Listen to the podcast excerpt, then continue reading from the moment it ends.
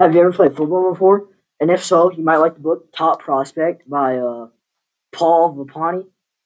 Uh, some of the appeal factors are uh, it's, it's like a build up story for the guy.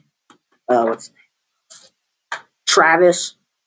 He uh, he's a left-handed quarterback, and during one of the games, his left elbow gets hurt, and so he has to like recover from that.